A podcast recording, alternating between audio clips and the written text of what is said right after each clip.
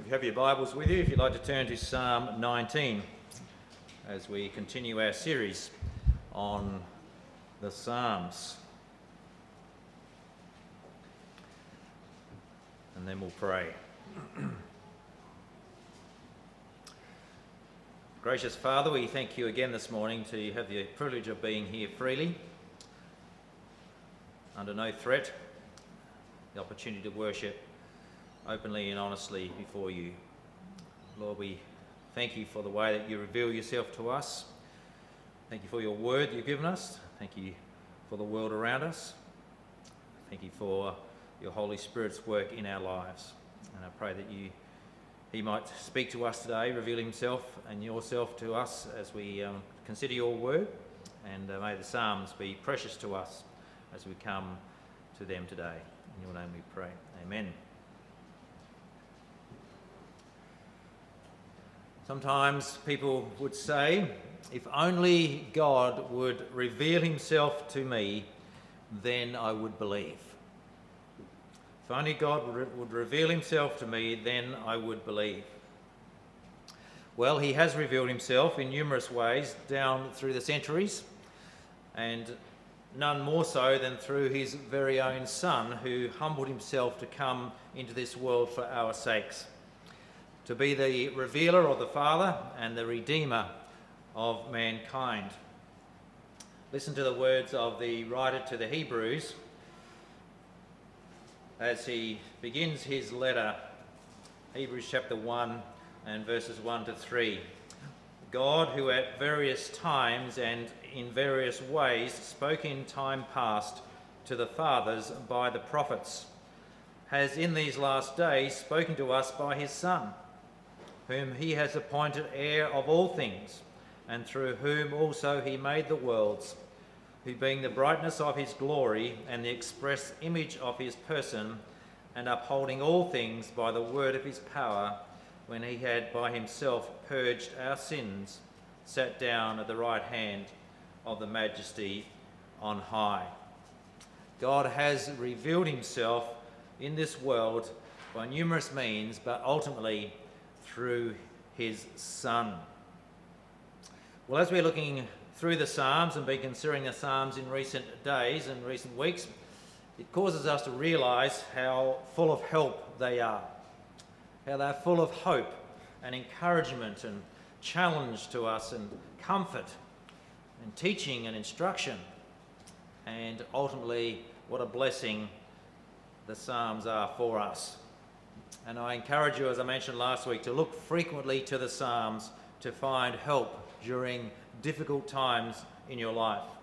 Whether it be physical challenges that you might be facing, or whether it's spiritual discouragements, or whether it's issues of relationship that you're battling with, or struggles to understand what God is doing in your life and around you, there's no better place to turn in God's Word than to the Psalms to find hope and encouragement.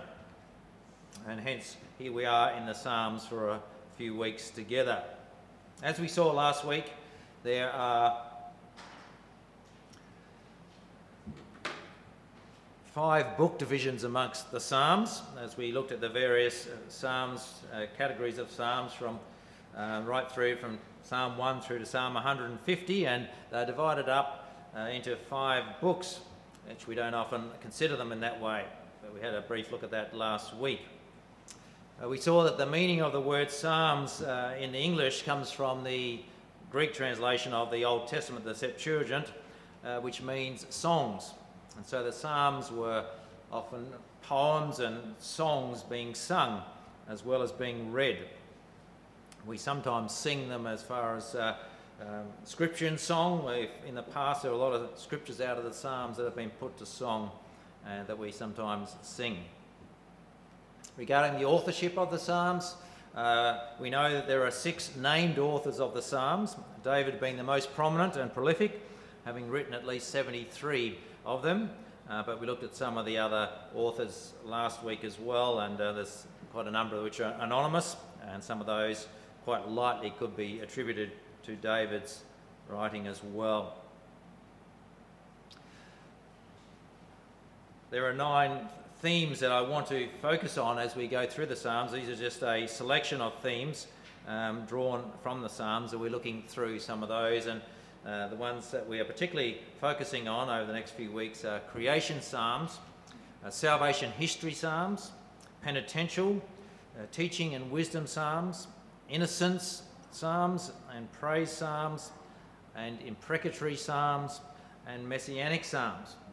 So, various names there for the different Psalms, and we'll be looking at those as we go through.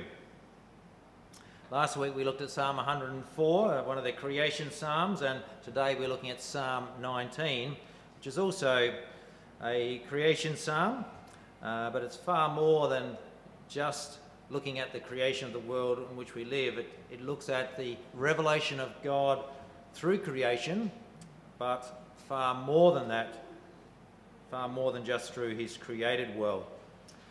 And so Psalm 19, verses 1 to 14, can be uh, pictured or described or outlined as the revelation of God and the response of people to that revelation.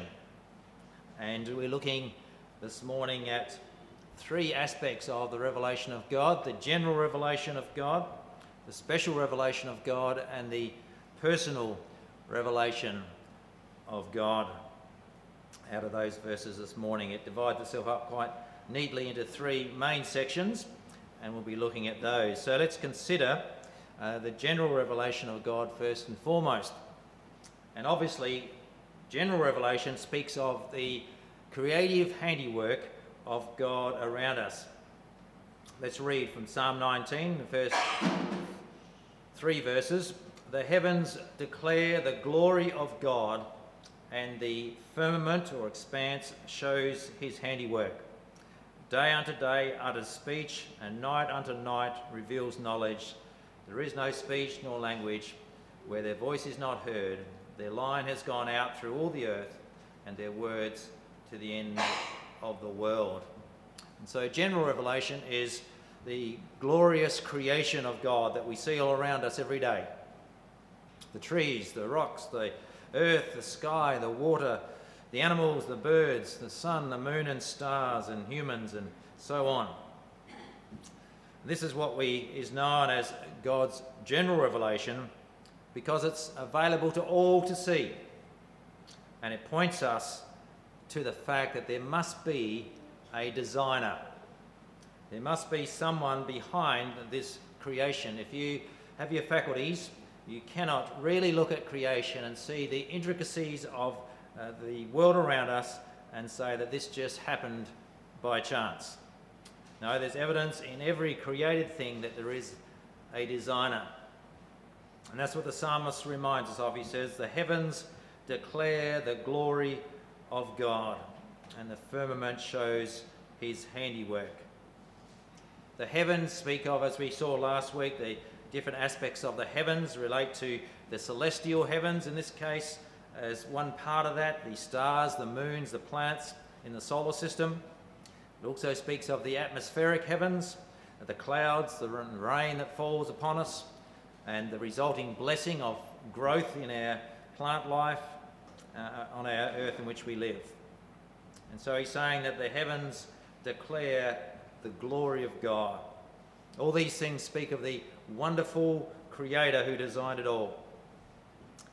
They attest to the glory of God in his handiwork. And as he goes on in verses 2 to 4, he says, Day unto day utters speech, and night unto night reveals knowledge.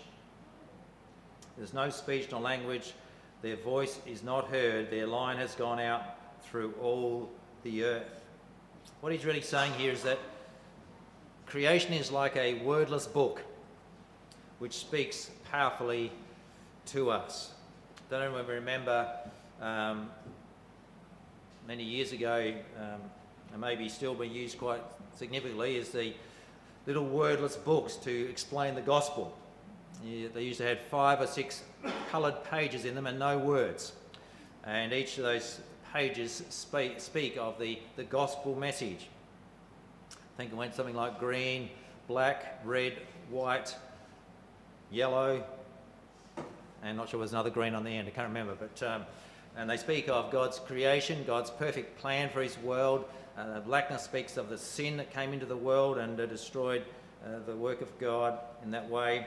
Um, the red speaks of uh, the, um, the blood of Jesus who was poured out upon the cross to save us. And uh, the white speaks of the purity that comes through the cleansed life by the blood of Christ. And then the yellow speaks of the eternal future that we have in Christ. Like a, the wordless book, and creation is like that. Creation speaks to us of a crea- creator designer.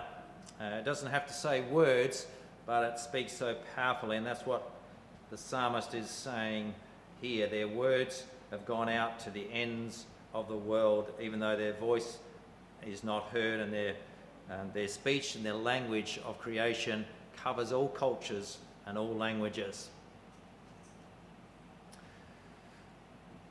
But then the psalmist goes on in verses 5 and 6 and he specifies within this creative work of God, uh, he talks about the sun. Listen to verses 5 and 6, or the end of verse 4. In them he has set a tabernacle for the sun, which is like a bridegroom coming out of his chamber and rejoices like a strong man to run its race. Its rising is from one end of heaven and its circuit to the other end, and there is nothing hidden from its heat. In the heavens, God has placed our sun. It's our source of light and our source of heat. It's dominant in the heavens, in our heavens uh, around us. And he, here the psalmist says it's like a bridegroom, bridegroom coming excitedly out of his house on his wedding day. The sun rises in the morning, and like a champion racer, running racer on his course, the sun makes, makes its circuit. Now, we may think that this is poetic language used to describe the appearance of the sun moving across our skies, even as we still say the sun rise and the sun set, yet knowing that it's not the sun moving but the earth rotating on its own axis that provides us with day and night, and the earth orbiting the sun each year, which gives us our seasons. But the sun is actually on the move as well because our sun actually orbits the centre of the Milky Way galaxy. And the sun is no slouch in getting going in the morning on its journey. Because in a 12 month period, I'm led to believe that our sun actually travels around 7.26 billion kilometres in one year. So there's nothing stationary about the sun's movements. And in the meantime, we are revolving and rotating and orbiting around the sun at the same time. All of this to just to remind us that we have an amazing God who has designed this incredible universe and made this earth, this earth habitable for us humans to survive and flourish on without burning up with extreme heat, without freezing to death with extreme cold. He has given us the sun to sustain us on the earth in which He has placed us.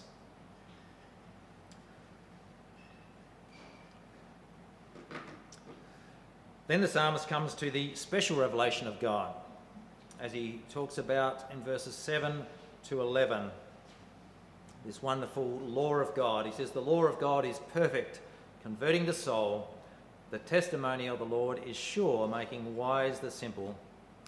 The statutes of the Lord are right, rejoicing the heart. The commandment of the Lord is pure, enlightening the eyes. The fear of the Lord is clean, enduring forever. The judgments of the Lord are true and righteous altogether. More to be desired are they than, than gold. So now he moves on from general revelation to special revelation. General revelation points to the Creator God, but doesn't explain what God's redemptive plan for humanity and his world really are. But his special revelation and specific revelation does. Because special revelation is the Word of God, the law as he describes it here. The law of God is perfect, converting the soul. Thomas Constable says the revealed Word of God has the same dominant influence over humankind as the sun does over nature. Whereas the sun restores natural life, the law restores the life of the human soul. The sun dispels physical darkness, but the Word of God removes the darkness of ignorance from our understanding. It is flawless and reliable.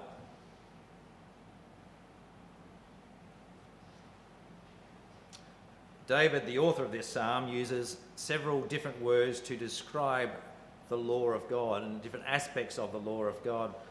And the overarching word he uses is the law, uh, which is perfect and complete.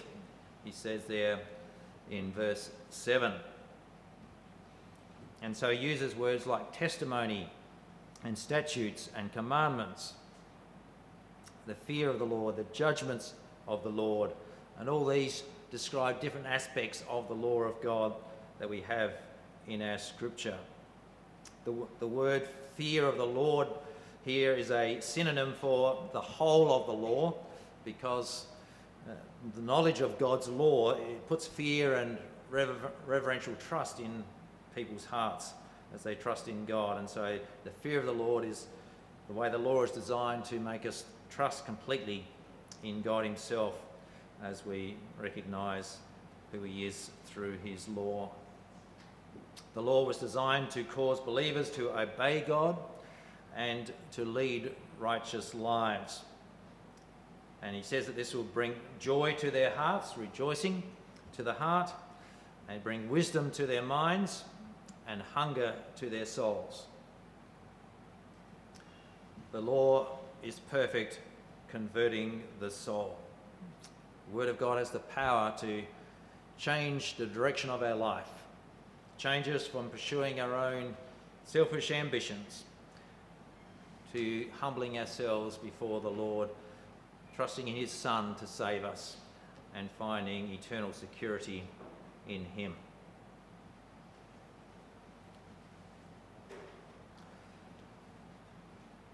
In verses 10 and 11, he says, More to be desired are they than gold, yes, than much fine gold, sweeter also than honey and the honeycomb.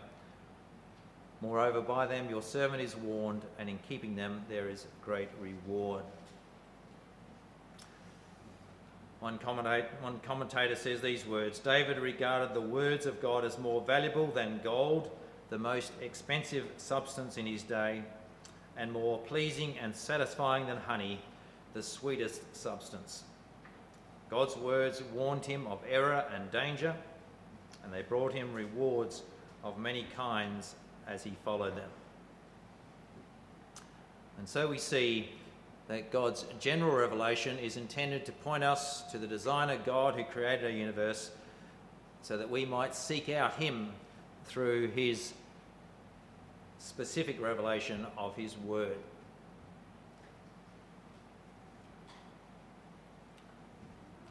And then David mentions the personal revelation. Verses 12 and 13, he says, Who can understand his errors? Cleanse me from secret faults. Keep back your servant also from presumptuous sins. Let them not have dominion over me.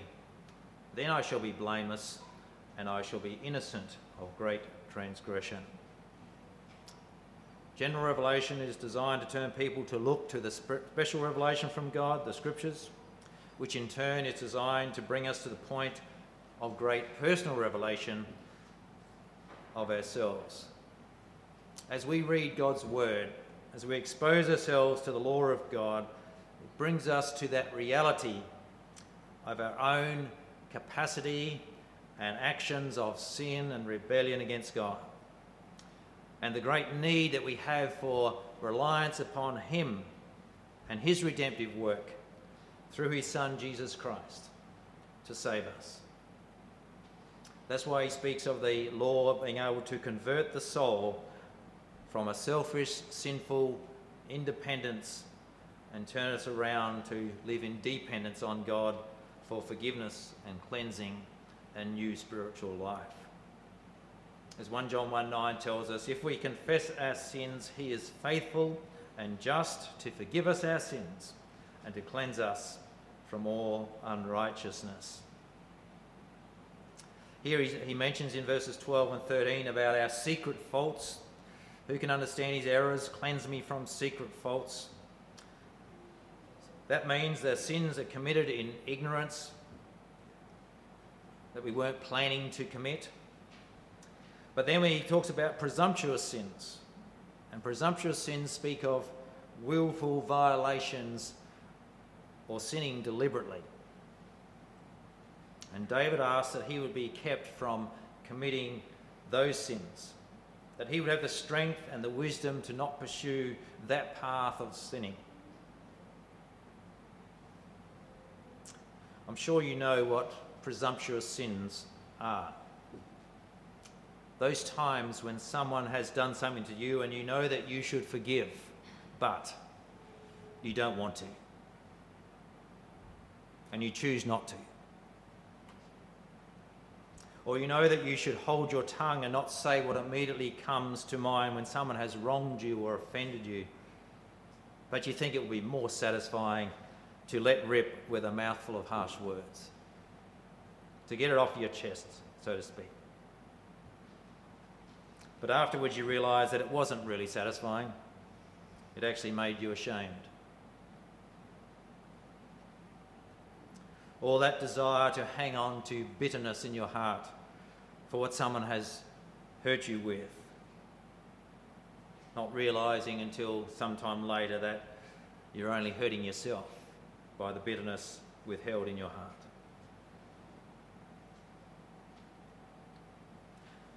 David knew what these kinds of sins were like because he had committed them. He knew what it was like to choose to violate the law of God, to go against what he knew was the right thing to do. And so he asked for protection. He asked for wisdom. He asked for restraint to not pursue that path again. So that he might remain blameless in the sense of not sinning in the future through presumptuous sins. He says, Let them not have dominion over me, then I shall be blameless, and I shall be innocent of great transgression but he was also aware of the wonderful forgiveness of God when he did sin, as he describes in Psalm 32. Psalm 51 is a psalm which speaks about David's great request of forgiveness of God after he had committed adultery with Bathsheba. And then Psalm 32 was written subsequent to that, and speaks of the joy he found in his heart after he knew he was forgiven. And so he says these words at the beginning of Psalm 32 Blessed is he whose transgression is forgiven, whose sin is covered. Blessed is the man to whom the Lord does not impute iniquity, and whose spirit and in whose spirit there is no deceit. When I kept silent, my, my bones grew old through my groaning all day long. For day and night your hand was heavy upon me. My vitality was turned into the drought of summer. I acknowledge my sin to you, and my iniquity I have not hidden. I said, I will confess my transgressions to the Lord, and you forgave the iniquity of my sin. Oh, David expresses joy in his heart knowing he's been forgiven. He's found forgiveness from God for the sin he committed.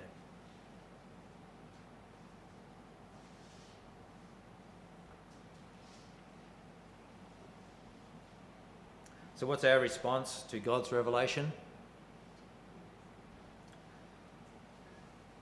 Well, David says in, Psalm, in verse 14, Let the words of my mouth and the meditation of my heart be acceptable in your sight, O Lord, my strength and my Redeemer. The enlightenment of God's revelation in our lives, both general and specific, through the work of the Holy Spirit should bring us to the place of recognition of our own sin against God and the reception of his wonderful plan of redemption through his Son. who died on the cross, took our place to pay the penalty for our sins. And that then should lead us to a desire for sweet fellowship with our Lord. As we live out our days, our life here on earth in relationship with Him, day by day for the rest of our life. David's cry is that what we speak, what we think, what we meditate on will be acceptable to our God, who is our rock and our Redeemer. Let the words of my mouth and the meditation of my heart be acceptable in your sight, O Lord, my strength or my rock and my Redeemer. This is what fellowship is. Fellowship is a communion with God, with our Lord daily. It's not just knowing about Him, but it's knowing Him in personal relationship. It's enjoying Him, sharing with Him everything, every part of our lives, seeking His direction for every aspect of our future ahead of us.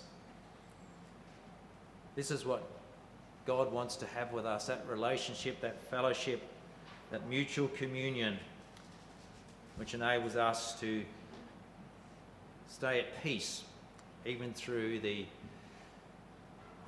waves of hardship and challenge and turmoil around us in the world in which we live. I just want to conclude this morning by reading a few verses from 1 John chapter 1, which speaks about this wonderful fellowship and communion, the sharing of our lives together with the Lord that he speaks about in 1 John 1, verses 1 to 7. He says, That which was from the beginning, which we have heard, which we have seen with our eyes, which we have looked upon, and our hands have handled concerning the word of life. He's speaking of Jesus. The life was manifested, and we have seen and bear witness and declare to you that eternal life which was with the Father and was manifested to us.